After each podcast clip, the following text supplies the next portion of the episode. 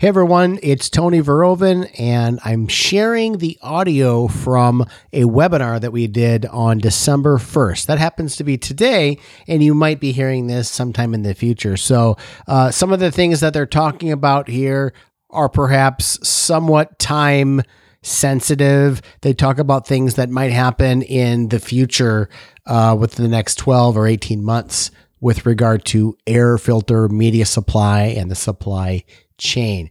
Really good episode. We had Joel Swan, who is uh, from AA Flan- AAF Flanders, Mike Clark from Hollingsworth and Vose, Scott Tennyson from Kimberly Clark, and Mark Tucker from SWM International. Joel moderated the other three gentlemen, and it was a really good uh, insight into what's happening and what might happen. Uh, I, think you know we have to be real careful about obviously over promising and under delivering, and uh, with regard to air media and its supply. But I think you're going to have a really good understanding of what happened, why we're in this situation, and uh, where is the way out or how is the way out. So enjoy, really good webinar. And if you've got uh, comments or further questions, email us at nafa at nafahq.org. Before I get to the antitrust statement, let me thank Tony and also Michelle back in our virtual studio for getting us started. I also want to thank Tom Justice. He actually kind of got these folks together and got this scheduled based on demand from you all of what we wanted to hear in the industry right now. Thank my guests, Mike, Mark, and Scott. And uh, with that, we'll, we'll kind of jump right into it. Now, we did receive a lot of questions, and thank you for those. We also encourage you to go ahead and keep sending those questions in. Now, please use the chat button to send us to uh, send us questions during this presentation. We got it three pages worth. Um, we kind of grouped them together, but we got three pages worth to get started with. But we do encourage you to go ahead and send questions in while we're going here, especially as something comes in, you want to dive a little deeper, please go ahead and, and look at that chat. Uh, we did receive some questions about pricing and things like that. And we are a, you know, a trade organization and there's antitrust laws. So we want to kick that off and, and understand that. The other thing I want to say before I read the antitrust is that this is also targeted at our media folks. So we did receive some questions from filter manufacturer questions, some application of filter type questions, a little bit beyond the scope. It's okay to bring them in. Uh, we may talk about them on the fringe, but just understand these are our media suppliers, and we're going to try to stay focused on that. So let me go ahead and read this antitrust statement because it does matter to all the panelists. We're all involved, and any and all participants in this meeting need to be mindful of the constraints of antitrust laws. There shall be no discussion of agreements or concerted actions that may in any way restrain competition. This includes the exchange of information concerning prices, rates, coverages, market practices, or any other competitive aspect of a company's operation. All participation, all participants, that's all of us, are obligated to speak up immediately for the purpose of preventing any discussion from falling outside these bounds. So thank you for uh, following that. All right, let's go to the next slide here. Come on, technology. All right. So what we want to talk about, again, we've got these questions ready to get started, but I did have a couple slides just to kind of kick us off. And what we started with, the simple thing is how and why did we get here?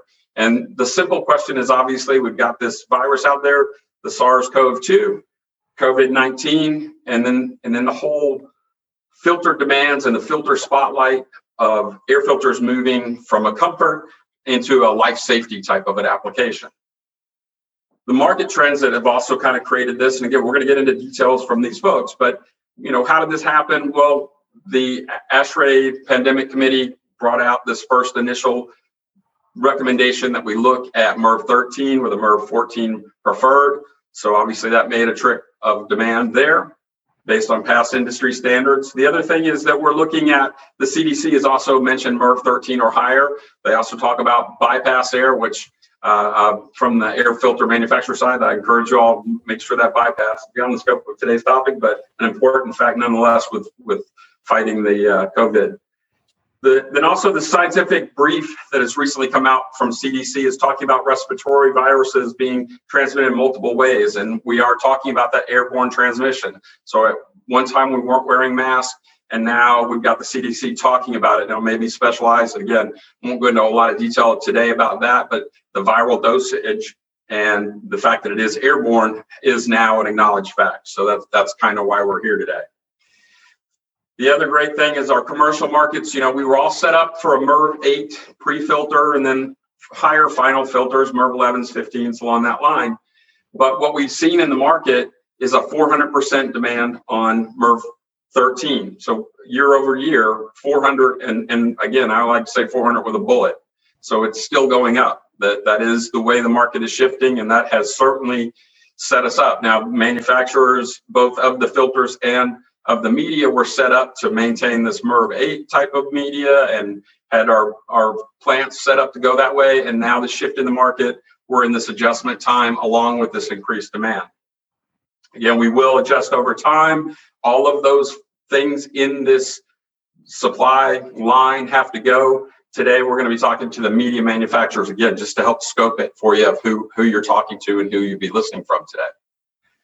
The melt blown synthetics, we're talking about all media, but the melt blown synthetics were of a particularly tax due to this demand of the government first out and the melt blown shortages that are out there. And again, we're going to address that from the folks. Uh, laws of supply and demand. And we do have a price driven slide that I, I, should have cleaned up there, but nonetheless, th- there it is. Um, and this this first out. And with that, we're going to start with questions. Now, I flipped a coin backstage. You all don't know this. Mike, you won. So this first question will be directed at you. But um, again, let you go first, and then I'd like to hear from all of you all on each of these questions. But the first question we want to start off with is, you know, beyond the short answer of COVID-19, what are the current supply chains constraints that are contributing to these shortages, and uh, what is causing those constraints? And I'll turn it over to you. Thanks, Joel. Um, as you said in your introduction, uh, um, these are really unprecedented times, and uh, the the shortest answer, easiest way to to get at that is to think about all the demands that we're seeing in uh, personal protective equipment, the uh, the products, the medias that we use to make those types of uh, medical gowns, face masks, respirators, surgical hoods, all those types of things. The same technology is used to make these electrostatically charged melt blown materials and electrets that are used in MERV 13 and higher filtration. So that's really uh, what's caused kind of the train wreck here. We uh, we're seeing um, a lot of demand from governments, states, federal, uh, also from uh, from corporations, just trying to protect uh, their people and citizens and uh, that demand is what's really caused the squeeze on the filtration side of the business. Yeah, from a Kimberly Clark standpoint, I'll just jump in and, and, and tag on what Mike said because he's absolutely correct. We're seeing the same thing, filtration, protective.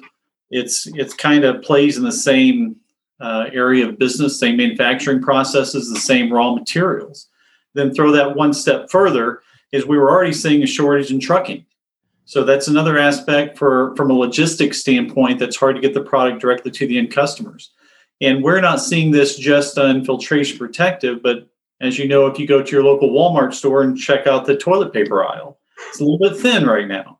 And there's multiple things that's impacting us, and it's it, it's crossing over into other manufacturing segments. And it's not just the demand for filtration, but the overall supply chain in general is being squeezed. I'll tag on echo what Mike and Scott have said as well. It's uh, it's it's every part of the business. Um, people has been um, greatly affected in every area of our business. All every every product um, from the raw polymers to the finished product across the board, everything has uh, contributed to the the shortages that we're seeing. Uh, on those shortages of those raw supplies, where where do we fit in, or or can you speak to anything of internationally? Um, I know you all are international companies as well, but you know, domestic and international. Any any comments as where we lie there, where we sit there, or, or where we are going forward? Yeah, this isn't just a North America issue; it's it's global. So we're seeing a lot of uh, impact in Asia. We're seeing a lot of impact in Europe. Uh, we're having we're having regions reach out to us for filtration standpoint that we never thought would be reaching out to us on those terms. So yes, we are working to keep as much material in North America as possible. Same thing we're doing with our protective product, products as well. But uh, this isn't something that's going to go away real soon, and it's going to be uh, something where the global impact is going to be continuing for a while. Mike or Mark, any anything to add on that one as far as that international supply chains? I, I would just add that. Yeah, sure. I would just add that uh, for the filtration perspective, really it's the North America market where we're really seeing the strongest demand or conversion from these lower efficiency filters to the higher efficiency. There's some of it going on in APAC. Europe, the baseline filtration standard was already a little bit higher, and we, we don't see the same demand, at least on our side of Hollingsworth and Vose, there for this. It really seems to be driven by North America, as you said, Joel, with the CDC and ASHRAE guidelines. Gotcha. Yeah. All right. That covers it. Uh, all right, very good. Well, the next question is the big one that that we got the most response on, and and and that is just you know what do we see as a time frame going forward, and and being able to recover from these shortages and and make improvements in the market. I, will I'll maybe take the first shot at that one. Um, it, it's complicated because there's a lot of moving pieces, and of course, we don't know what further impact COVID is going to have on uh, on our country, for example, and uh, will we go into uh, another crisis where uh, we can't obtain medical uh, PPE that's required? Uh, that could put further constraints on it. But but looking at things stay about where they are today, uh, it appears that there should be some relief starting next year. As an industry, we we kind of track all the different announcements that we see out there for capacity expansions. And uh, it looks like, uh, with the help of some of the numbers from INDA, that there's about 14 new lines in North America going in uh, as we speak. Uh, I know some of those are scheduled to be starting up uh, as early as January, and then additional ones will come online as the year goes by. So there will be some relief. What we don't know is how much of that capacity is already spoken for with the medical side of things versus the filtration side. Uh, so from the HMV the DeVos perspective, I would say that there'll be some relief in late uh, 2021, say Q4. We expect to see some, but uh, that can change based off all the global dynamics that are going on there. Yeah, and I certainly agree with that. with Mike saying, we have, and, and we are all doing everything that we can to provide as much material out in the market as possible. So we'll start with that. We have made a lot of investments that are going to impact our capabilities in 2021 from a Kimberly Clark standpoint. These are large machines. It's not easy to get them started. So will they be ready to go just right off the bat in Q1? No. Will we start seeing positive impacts by the end of Q1? Absolutely. We have multiple machines that will be going in between now and the end of 2021. Mike said, we're not sure exactly what tomorrow holds, but if everything stays as is, we should see some positive impacts in 2021. I think this is more about an 18 month impact, uh, the way we're seeing the growth at, and to get all the way back up to filling everybody's need. We have a lot of backfilling left to do as well. So we'll, we'll have uh, we feel like we'll be able to see some uh, some relief on our end somewhere in 2021, Q4 pro- probably. Um, as people continue to respond, I think there's been probably a lot of um, uh, reactions um, trying to fulfill orders and um, could be over responding at, at, some point. But um, we're trying to make sure we manage customers' expectations as best as possible and um, make sure that we're only we're only putting product out where nothing's sitting in a warehouse. We can't control what our customers do, of course, but we, we try to make sure that we're we're supplying everyone as equally as we can. Okay, kind of to drill. Maybe Joel, if I could just just add to that, um, you know, certainly as an industry, you look at uh, you know, kind of the the unsung heroes are really the, the folks keeping these plants going and are making all this stuff. As an industry, we're putting out, uh, as you said, Joel, about four times what we put out in prior years. So we've adapted well, uh, squeezed efficiencies out where we can to make that much more. And, and I know everyone's doing the best they can, but e- each of our companies are doing an amazing job just keeping the people safe so we can keep these lines running. Uh, because that would really be a disaster for the health and safety, but also for the supply chains if, uh, if they were to go down. Right. Thank you. Let's drill down into that question a little bit more. And I think it was Mike that you that mentioned MERV 13 as the, the driver. Is it worth, and actually I'm asking the question, so segmenting that um, by MERV rating, can we expect different? Can we look for uh, and again, you know, our audience is looking for strategies to go forward and plan for the next year. And looking at MERV, MERV 13 material versus a MERV 8 material versus MERV higher than that, can you can you all please segment that a little bit and let us know is the response going to be different by those segment? Sure. Yeah, there, there is a nuance there. I'm glad you brought that up. Uh, the, the, constraints that we're seeing from a filter media are really on the electret charge, so they're the synthetics. On the, uh, the, the microfiberglass products, so for a V-bank or a panel filter there, you can get all the MERV 13 uh, media and filters that you want right now. The constraint isn't there. But you're seeing the big lift and spike in demand on the synthetic side because of the commercial and uh, residential draw that you get there. You can use those media to make filters with extremely low pressure drop, as we know that fit in the small channels, one, two, four inch filters. Right. And I can just, from a Kimberly Clark standpoint, we're seeing the impact on all of those grades you mentioned the 8, the 11, and the 13. Those are the ones that we are most focused on. We did have some innovation projects lined up to get some 15s and 16s and possibly even higher but we have kind of slowed those down so we can focus on making sure that we can get the most material out that we can in those 8 11 and 12s and, and 13s the 13 we are seeing the most growth from like mike was talking about but we are we are still not to, up to the uh, up to the scale that we need to on the MERV 8 or to, or on the 11 to continue to provide everybody what they're asking for. Still got to work on that a little bit as well. Same true with is true with us. We um, first of all the, the, the capacity issue and, and, having people that um, you can keep them safe and be able to produce product has has been a challenge in making sure that everyone's staying safe and and and getting product out. No product is worth someone's health, and so we're trying to make sure we manage that as best we can. Okay, very good. Thanks.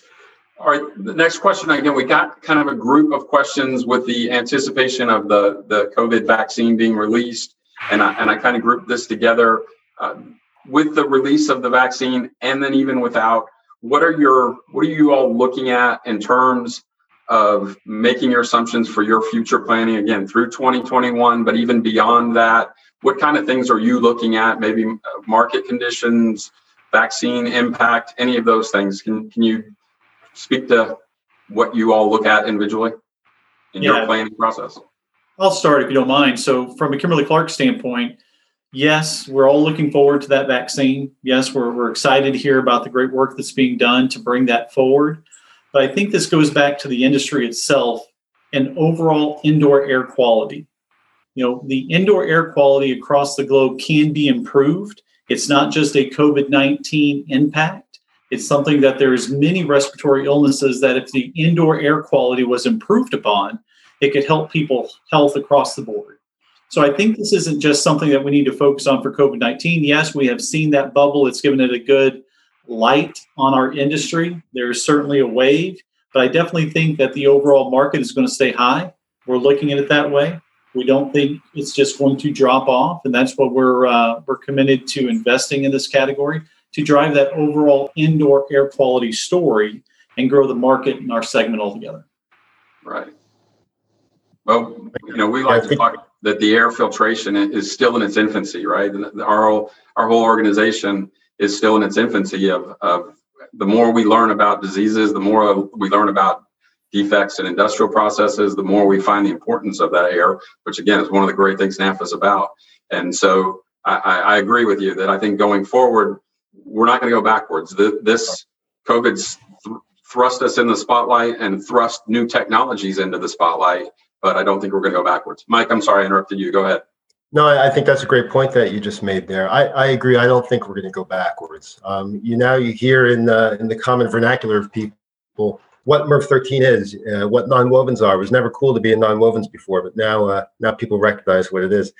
Uh, it, you know, I don't think it's going to go backwards. I think specifically to your question about the vaccine, that will help give us relief on the medical side. So then that capacity can go back to the industrial or the commercial filtration side. Very good. Great point. Yeah, we're continuing to see um, people's demands. We, you know, everyone was thinking that this would drop off over the first few months. It's not done that at all, and we, we're seeing demand through 2021. And I, I don't see anyone backing up and, and going back to a MERV 8 filter when they've uh, invested in um, setting their buildings up to handle the uh, restrictions of a MERV 13 and higher. So in general, with the thumbs up, everybody has consensus that, that long term, we're, we're going to maintain that higher MERV rating type of media, correct? Everybody's in agreement there? Yeah. And just Very overall good. volume. Yep. I think the overall volume is going to be there across all three grades. Yeah. Uh, I think there's gonna be more of an impact on the on the higher MERVs, but I think we're still going to have the MERV 8, MERV 11 still driving demand as well. Okay. Very good. Uh, the uh, next question is kind of a, it- it's what have we learned? You know, what we kind of all learned on the fly here, but we we did end up with a shortage. What lessons were learned from this shortage, and in terms of future, even beyond pandemics, but future use? What have you all learned? What are you implementing into your individual facilities to address this in the future and and and avert a future short shortage? I'll jump on that one, I guess. Uh, yeah, so for for us, I think we've been in the air filtration industry. We've um, we we need to be more uh, proactive in our response and and for and, and forward looking and in what we'd be able to provide to the industry. Um, we can't wait for the next pandemic, so I think that there has to be more investment. We have to we have to look at those things and make sure that we're we're properly um, addressing those things when it when it counts to our customers, so that they can then go to the market and and, and push those things as well. So I think one of the things is we're gonna we're gonna really have to look at how we um, move forward on new products and how we present those to the market, and it's um, it's going to be vital that we make sure that our our all of our equipment, everything is uh, is taking the next steps to provide the, the next generation of products into the market. Yeah, I think that that's right, Mark. I was just going to add to that. Uh, also, you're going to see uh, a lot of stockpiling of PPE, hopefully by uh, by the government, uh, state, federal, but also by companies. So that way, the crisis won't be so imminent when it first starts. There'll be some buffer built into the system, so that we don't have to panic uh, to switch everything over to medical applications right away. Uh, I think from a, an operations perspective, as an industry, we also uh, have, have learned quite a lot. Uh, I like your your talk, your thought there, Mark, about uh, about doing more to have contingency plans. So, what you know, what are the, the levers that you can pull to add five percent, ten percent, twenty percent incremental capacity here, and how can you be ready for that? So it's kind of off the shelf ready. We know we can't afford to wait twelve months for a whole nother production line. Uh, the next time this this sort of thing happens. Yeah, I, I agree with both you guys as well. One thing that we can't do, and I, I hope everybody on this call understands that we can't stockpile enough media to cover this giant wave that we have seen. Yes, we are increasing our inventory. Once we get to that level, we're still trying to backfill and and, and fill POs we've gotten for for the last few months. And we are going to increase our, our investment in holding more material. But there was just no way to manufacture enough to, to cover this wave that we've all seen. Uh, I think making sure that all the employees are safe, making sure that we're doing the best we can inside facilities to not shut them down at all. I know that all of us probably had some shutdowns when this first started, and maybe in the future, understanding this the the procedures just a little bit better to make sure that we we can eliminate having the complete shutdowns and keep everybody safe at the same time. Good. Okay. Um, again, Mike, I think it was you that just mentioned the non-wovens and maybe the melt blowns and that it wasn't cool and now it is. And in fact, it is becoming larger internationally as well as more of those type of production lines come on. Are you all looking at that in terms of how you balance or a market mix, maybe by percentage of uh, between the medias? Are you look? Are you anticipating a change and now forecasting and adjusting to a change? We we are, and it goes back to that. Uh, you know, the the MERV 13 and higher we think is here to stay. And uh, you know, once you you, you determine that you can handle it in your uh, air handling system, why wouldn't you want to keep that? For all the reasons that Scott and Mark talked about for indoor air quality, on the particulate, on the gas phase, uh, that that's certainly going to be here. Um, you made me think of another point, Joel. There, just about uh, the constraint in the supply chain. A lot of this uh, this effort to near source or produce locally um, most of the filtration, the industrial and commercial filtration markets, that media was by by far and away produced you know domestically in the U.S. It's the medical industry that had already offshored that, and in their rush to come back, that's what really put the squeeze on the industry overall. So, as I mentioned, just in North America, there's 14 machines going in. Um, just by my math, and uh, it's not perfect math, but in rough terms, I think that there'll be three times the capacity to be able to reduce that medical volume than there was before if it were all allocate, allocated to that. So the country will be in a much better position uh, going forward. If I may follow up on that real quick. So uh, both importing and exporting of of those types of medias and even all medias, what are we looking at now uh, relative to the current situation? What are we looking at as far as in domestically and then foreign for the medias? Is that not a clear, not not making sense? I guess I'm just wondering what the what what the mix is. We we've received some questions on the impact of international market on our market, and just if you can speak to that or address that in any way. Anybody comfortable with that? I mean, I can start from a Kimberly Clark standpoint. We're definitely seeing more export than we have in the past years. So yes, we're seeing some impact from Asia, from APAC, from those those locations. We do not see that going away, as this is we talk about. And you mentioned that uh, filtration is in the infancy here in the U.S. It's baby baby steps over there in Asia and, and APAC and India and those kind of locations. So I think we're going to continue to see that grow. Um, Mike mentioned earlier about the impact of media going into PPE and protective products. We're going to see that kind of slow down as as we see the stockpiles, as we see we coming over this, and and we know that that's going to free up more material for us to sell into the filtration market itself. Uh, we don't import. We're not looking at uh, setting up new facilities outside the U.S. really at this time to bring into North America but we are adding to our capacity in North America to export. Mike, or yeah, I, I would just say as a uh, as a global company, we have. Uh, uh,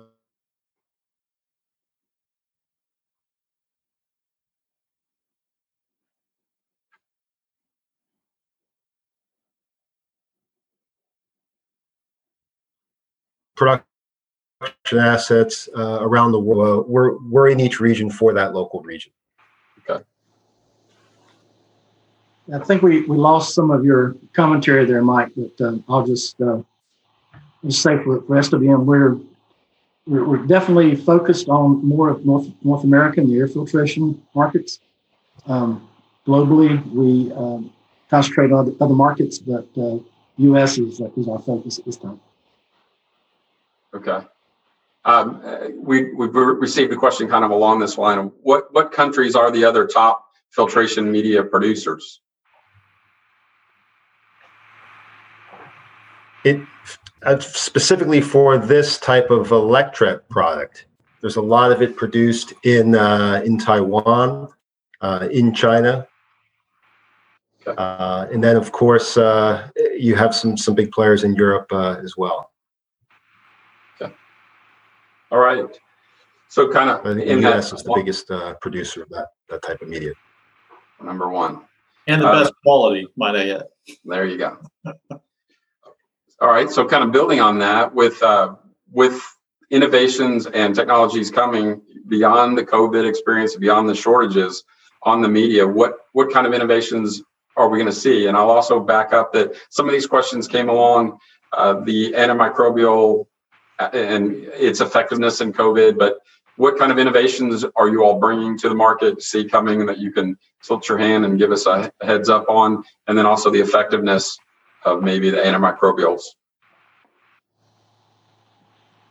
Yeah, we're, we're doing quite a bit with the uh, with the focus on innovation. We're expecting that the higher efficiencies are going to become more of the norm. So what we're working on is trying to have higher efficiency media Uh, Mike, we've lost you. I can jump in there from a Kimberly Clark's perspective and, and talk about the innovation. Lower pressure drops. So that and and Mike's right. I mean, we're we're focused on the higher MERV ratings. We're we're looking at bringing the all the way up to MERV 16 out.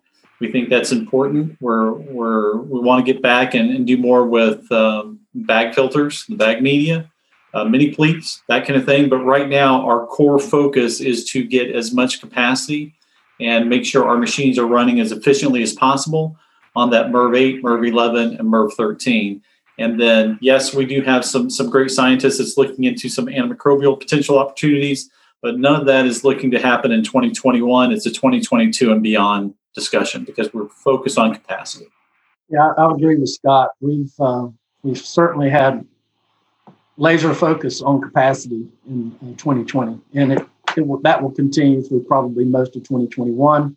We are we are investing in looking at other technologies that we we believe will be innovative enough to uh, to have a change or make a shift and uh, have people really looking more toward, as Scott was saying, the, the higher efficiencies is going to be the driver. It's, it's going to be the norm going forward. Okay.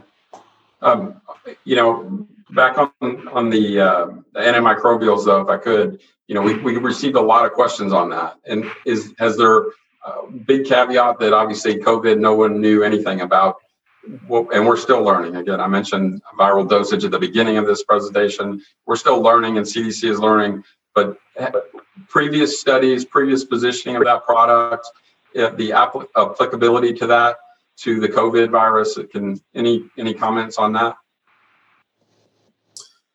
Well, one thing that we don't want to do, and I'll just jump in there, we don't want to market something that doesn't really do what it says it's supposed to. So if yes, if we can uncover a new innovation that can actually do some of the things that we all hope for and that killing viruses inside your home, we're all interested in doing something like that. If it is just a, a marketing ploy to get people to, to look at a new product, no, we're not interested in making those moves. And we're always looking for partners. I mean, this is a great organization. If anybody has ideas or, know, this is a great uh, time for folks to be able to discuss openly with manufacturers of media what possibilities are out there that we could solve additional problems with. And we're always open for those kind of discussions.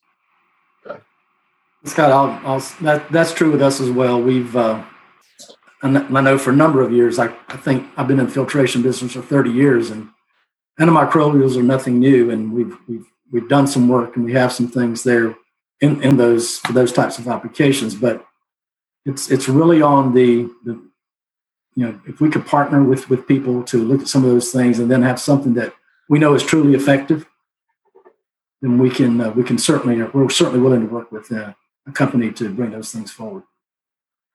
Right. Okay. Mike, can you come? You're and you're muted.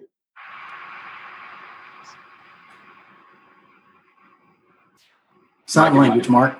Mike, if you can unmute. There you go.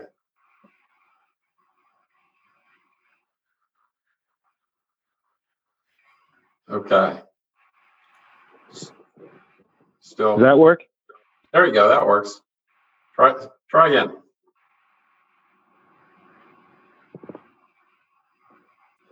Oh, we lost you again.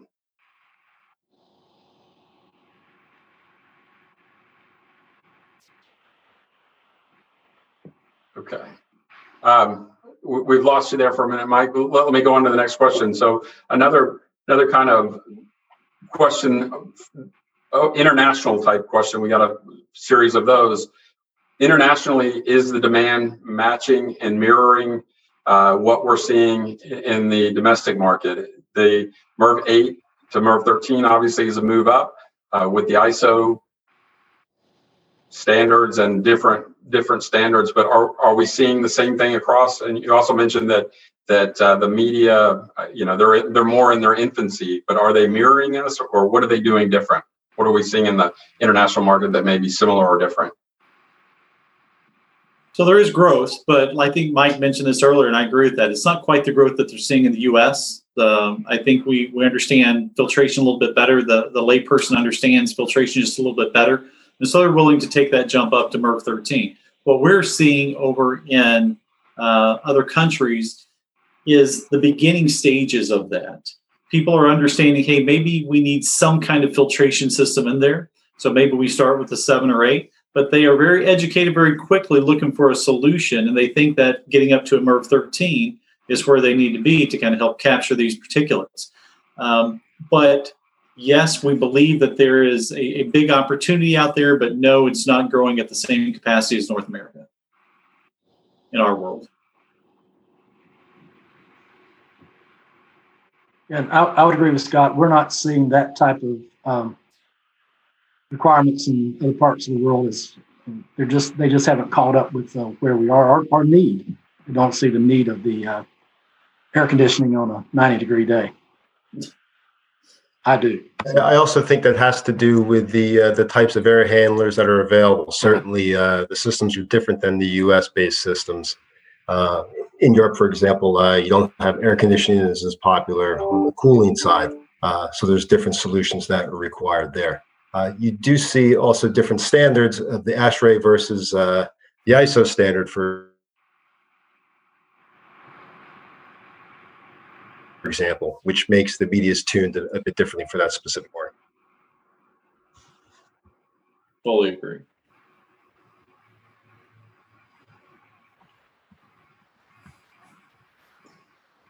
Joel, I think you're muted. I, I muted that time to get some water there.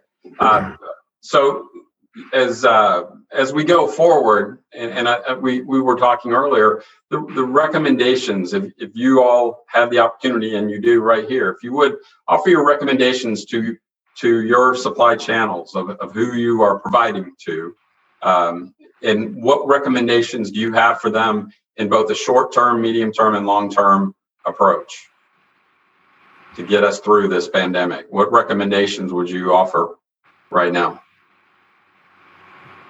Well, I guess my first thought would be a little bit of patience. Um, we are in a situation that is put the capacity constrained. There's no doubt about that. We're all working as hard as we can to, to get as much material out the door as we possibly can. Um, but it's going to take a little bit of time before everybody is, is getting everything that they want. So allocations is something that is is a real term right now that we're all having to use. Um, but we ensure you that we are doing everything we can to get back uh, additional capacity to grow our business and to get as much material in the market as possible for you and your end customers.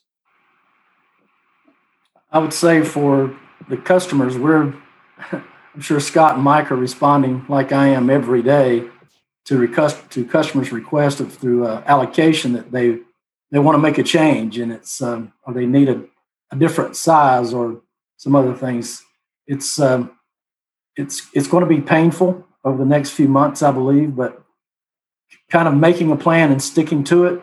And make um, I know your customers may require a different size or different type of media, or, but it's is being forward thinking as you can and communicating that to your suppliers so that we can because um, if when we have to make changes, it it impacts everything and uh, it, it's negatively impacts everything. So um, kind of make the tough decisions uh, with your customers, and, and I'm sure you, I know you do every day, and we're, we're trying to support you as absolutely as best we can. Okay. Yeah, I, I certainly agree with that. The only thing more I would add is that uh, we, as an industry, we should try to take advantage of the opportunity to continue to sell the MERV 13 and higher. We know that's better for indoor air quality, and we shouldn't try to downsell now. I think we should try to capitalize on this and make sure uh, we're pushing the right solution and try to buy patience all the way through the supply chain. And then for certain industrial applications, certainly uh, the glass, microglass fiber media is widely available. And that can be a solution. V banks, panel filters, and such.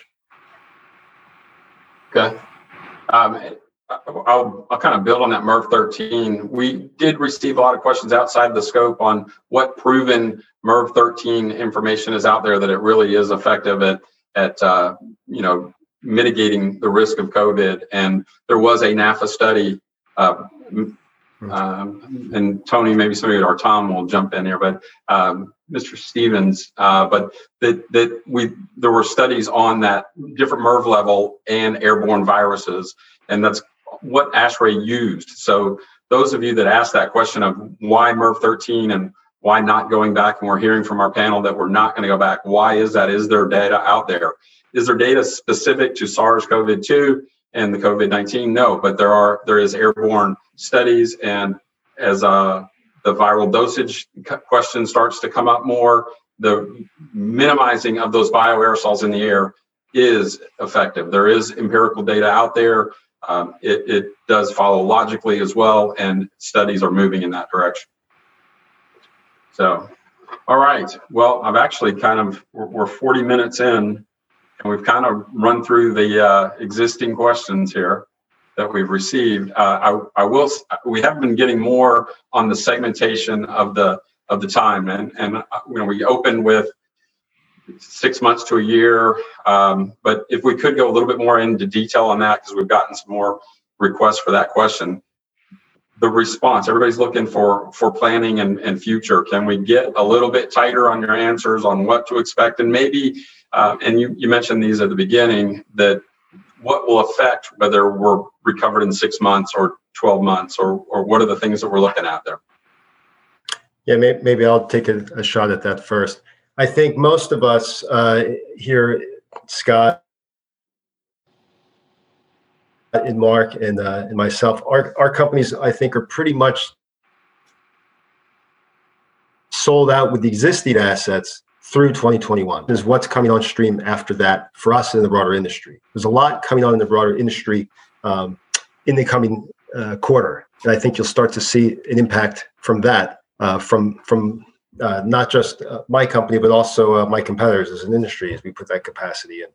The uh, the granularity can we can we give you a better number that you can bank on is really tough. Um, one thing we didn't get into was talk a little bit about the the government's role in this and the government orders that are being placed on uh, on the different media manufacturers.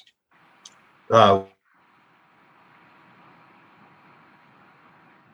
cut out. That's a that's a great topic to elaborate on, Mike, but you dropped out there. So maybe if you um, if you uh, I think we we know what we're dealing with right now. Mike, we're, we're losing you there, but that would that would be great. I tell you what, if you would go ahead and stop your video, sometimes that'll help on bandwidth. Keep your uh, keep your microphone on, but you were talking about the government and you cut out for us. Can can you? Uh, yeah, it, is my audio back? Is my yes. audio back?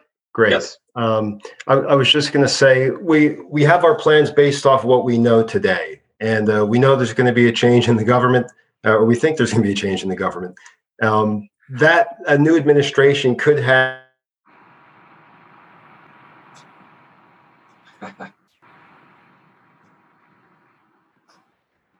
Interesting. A, a, different angle or different strategical equipment, greater stockpiling, and that, of course, would have an impact. That hasn't been taken into uh, everyone's thinking right now in terms of of uh, the capacity management for the industrial and commercial.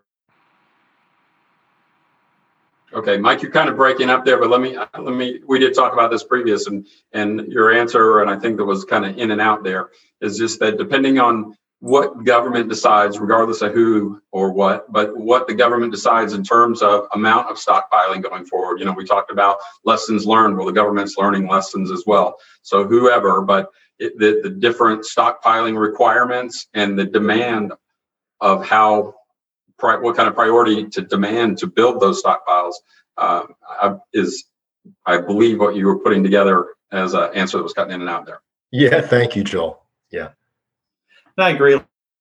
Like Mike was saying, there's there's just a lot of factors. I, I think all of us would love to give everybody in the industry an exact date that this is going to go away and we'll be back up to production. We can give you everything that you want. It's just we just don't have that information. Our crystal ball is just a little bit fuzzy right now. Now we do believe, and I think all my uh, colleagues there said the same thing. We do believe that we're going to have some benefits in the first half of uh, 2021. We think we're going to get some more additional material out there based off the investments that, that we're making at Kimberly Clark. Yes, we believe that that's going to get better throughout the year. I think by Q4 of next year, we're going to be looking pretty good but I think it's probably going to take us all the way into 2022 before we are all the way there and, and getting everybody about what they want. And and with that said, we we have cut out a lot of sizes, and I think Mark was talking about that. You know, we've cut out a lot of things that make our machines run not quite up to capacity. So will we be 100% back with every single code that everybody wants? Probably not. But we can guarantee that we're going to have more capacity um, in the days to come. Joel, what I've learned in 2020 as far as the planning and capacity and all the aspects that we would typically um, provide for our customers is I don't know anything. It's, uh, these things are going to change. Um, we don't know uh, what the effect of Thanksgiving will be if that causes things to to surge. Uh, God forbid that we see a see a spike there again. The government could require many more uh, um, PPE. The PPE could spike again, and, and all of that will have some type of effect on what all of our companies are capable of doing. But it's it's all about the, the people and what we're able to. Um, I can tell you, we, have put the we put the people in place, we put the equipment in place, we have the technology. It's but it's how we are able to respond. I think we've learned a lot in 2020. Um, we're continuing to try to um, to um, effectively change and and spin and and uh, respond. And uh, those are those are the things that we've really learned. I think all of us have learned that in 2020. Okay, uh, right. Welcome to the club. We're we're all in the unknown area, right? Um, well, I think it's good to hear that from you all. I think it is good that you know it helps us on the outside and downstream um, receiving to understand where you're thinking and what you're coming and what some of those variables are because we'll see the variables and know what to expect. So that that's good to hear. Uh, the other question that's coming in today is we, we briefly mentioned COVID 19 and keeping your employees safe, and then just the quality inside your facilities and, what what kind of things are you doing to maintain your quality and maintain your employees' health and uh, keeping those uh, manufacturing lines going. Requiring uh, face masks within all our plants uh, and in the offices where there are people in the offices. Uh, we're maintaining social distancing. Of course, we have cleaning protocols, uh, but we also have increased ventilation. So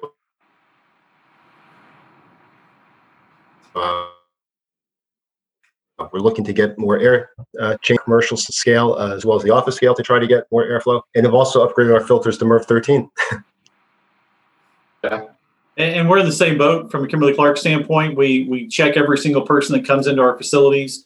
Uh, we we make sure they don't have temperatures. There's only one entrance. There's only one exit. We've spaced out uh, the machines as far as we possibly can. We're we're conscious in the break room. We put out more of our hand sanitizers and products like that. Everybody has to wear masks, like uh, Mike was talking about. Also, and, and this is probably frustrating to some people on the on the on the call, is we have stopped letting visitors come in and view the facility. Uh, so there is no customer meetings or, or, planning programs or anything like that at our facilities right now, as we just want our essential production team in those plants and not letting else let, not letting anybody else in. Same is true with SWM and all facilities around the world.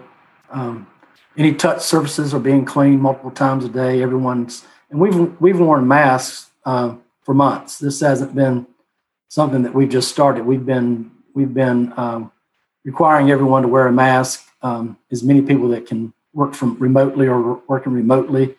Um, it's there's you really can't do too much at this point to make sure your people are protected. And we're trying to. So if there are any ideas, I think this uh, this group, if you have some innovative way of uh, continuing to protect your people in your facilities, share it within the group. I think that would be a a great thing to help us all.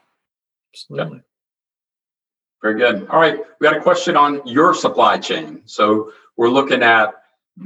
We, we were talking. I, I pinned you down on segmenting shorter time, but in that same time frame, your supply chains, what what are they looking in raw material shortages, risk of that, steps you're taking to uh, address that, and um, how is your supply chain responding to those demands? From a Kimberly Clark standpoint, I can just tell you that we are our raw material supply is good enough to beat our capacity that we have now on the machines. So we haven't seen an impact from a raw material standpoint as much as just um, making sure the machines are running at full optimization. Yeah, I, all I would add is that uh, we know that some of our suppliers for uh, basic resins, polypropylene, and such are uh, are also looking to add capacity to meet this. The other, the other big uh, challenge early on was with scrims and spun bonds. Uh, that has stabilized a bit now, and there's also capacity being added there. I think most of those questions relate really to the beginning of the pandemic. We saw a lot of, uh, you know, everyone was trying to, uh, you know, like scrims, spun bonds, things like that, um, increases. Um, nothing was available for a while, but um, I would say for at least SWM, our our, um, our raw material supplies will cover what uh, requirements we have for the near future.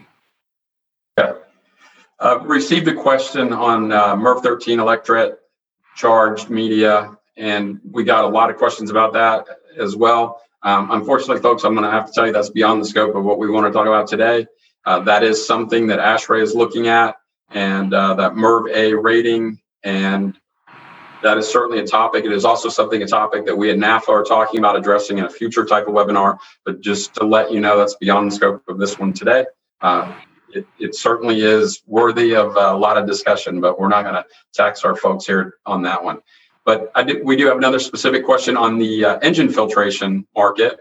You know, we've got uh, PPE in the medical, and then we've got IAQ type of things. Uh, where, how, are, how is the engine filtration? Where do they, where do they lie? And just kind of give us an update on how that's going. The meet capacity there. Yeah, I, I'll uh, I can start there. We uh, early on, in, because of the pandemic, uh, demand for engine filtration was quite slow. As you may recall, a lot of the automotive plants in this country, in Europe, and around the world shut down. So uh, demand was very low at that point. It has since rebounded and, and become more normalized over the past uh, six months. And uh, most of the products in that space do not directly compete with these types of products maybe with the exception uh, of the cabin air. But those volumes are so much smaller than uh, than what the industrial commercial side did. It's not been a big factor. But you are, we are coming back and addressing that now. It's, it's starting to pick up, pick back up. So I'm going to say yes, Yes. it is starting to pick back up. And like Mike said, it's more of the uh, cabin filtration, the engine filtration. Now, we did see a little bit of a spike in uh, filtration in food processing. That was something that we had to mitigate a few months ago, but that seems to be normalizing now as well. really across all markets, we're, we're starting to see things normalize. Um, I think that, um, yeah, everyone had to respond. The, the demands were, were either they were off the charts or they were at, at the bottom of the chart. And so we're, we're all seeing things uh, come uh, more back, a little bit more back to normal. Okay. All right. Um, one last question on, on the, uh, internet, internationally, we had a specific question, uh, on Nigeria, on HEPA filtration, but again, these emerging companies, uh, I'm sorry, emerging countries that are, that are stepping up. Uh, any, any comments, anything we can help? Uh, the specific question was Nigeria, but I'll open it up internationally because I do know we have internationals calling in, um, internationally attendees here. Any, anything addressing relative to market growth and, and higher efficiency specifically internationally? I, from my perspective, I don't think it's specific uh, to any one region. I think the the trend to move towards higher efficiencies is really global. Um, in the developing countries, certainly they may be starting at a lower starting point, but then the uh, you know the interesting fact is that also in some of those countries, uh, for an example, in Asia, you also have uh, the majority of the HEPA and ULPA filtration uh, filters being produced and utilized over there because of clean rooms. Uh, so, you, you know, the technology's there. It's just how it's deployed and what the priorities are. There, because HEPA and ULPA filtration in a uh, industrial setting for a clean room does not utilize the same technology as these electrets. Uh, there isn't uh, any kind of scarcity on those types of products, so they they should be widely available. Okay. as the countries are emerging. Okay. Specifically for us, I mean, I'll, I'll give you a little bit more detail. Yep, I agree. We're seeing the straight global demand for higher MERVs going up. Specifically for us, it's more in the, the China region and India region where we've seen the biggest growth. Uh, we have been in those markets for the past five or six years, and we hadn't really seen anything take off. And in the last uh, eight nine months, it seems like that has uh, that has reversed. We're seeing more demand across the world as well for the higher efficiency fil- filtration medias. Okay. Um, we have a question about MERV 8 demand. Has that been changing? Is there an increase, decrease that you're seeing in MERV 8 during this uh, last year? Well, I think what our customers um, maybe have, done, they um, they've increased their production capacity, and increasing the production capacity, um, maybe with some allocation on the 13 side. And I can't answer for those those customers, but I, I have seen some increase in, in the MERV 8 demand. Um, we're we're addressing that, and uh, I'm sure Scott and would would uh, also tell you we're we're as you can add capacity, we will, and as we can uh, as we can do that, uh, I think that'll be a shorter term answer than what we've seen for the uh, for the 13. Yeah, I fully agree with Mark. Uh, we have seen an impact on MERV 8 and MERV 11 but uh, the biggest growth seems to be in MERV 13. Mm-hmm. All right. Let's see. Well, um, we, we've kind of caught up. We got the question also talked about the MERV 13. Maybe somebody joined us late, but certainly MERV 13 is a 400% increase. Uh, that's something that um, we, have looked at on the filtration market, and the suppliers today have, have also agreed that, that they're looking at about a 400% increase year over year on that MERV 13. So as you look at that, compare an 8 to 13, and there is definitely a shift in the demand on that as well. All right. Well, I will go ahead and make a last call for questions here. Uh, we are at 4:57, so we got three minutes. Um, any last last minute calls? Last minute questions? All right. Well, I'm going to go ahead and, and, and thank our team here. Uh, Tom, Mike, and Mark, thank you very much for your time. Uh, thank you much for your work as well. I know, you know, some some pandemic folks uh, have lost employment or struggling through, and I know you all are working extra hard and it's been an extra demand on you. So appreciate you taking your time out today to get with us. Appreciate you. encourage you to keep going, and uh, we're all looking for that material so we can uh, meet all the meet all the demand that's out there. Tony, I'll, I'll open it back up to you. Thanks, everyone. Thanks. That was a great, great discussion here. Uh, I know that people are going to be uh, watching this one here of, of folks that uh, um, that might have missed the beginning. So, if you're looking for the recording, you want to go to nafahq.org and uh, go there tomorrow and hover over the COVID nineteen uh, uh, COVID 19 menu items. We have tons of other webinars here um, and uh, other reports and FAQs and all kinds of good stuff. And then this webinar uh, will be here as well. So thanks so much. Uh, any other la- final words, gentlemen? No, we just like to say thank you. I mean, to everybody out there that's using our material, I think Mark and, and Mike as well.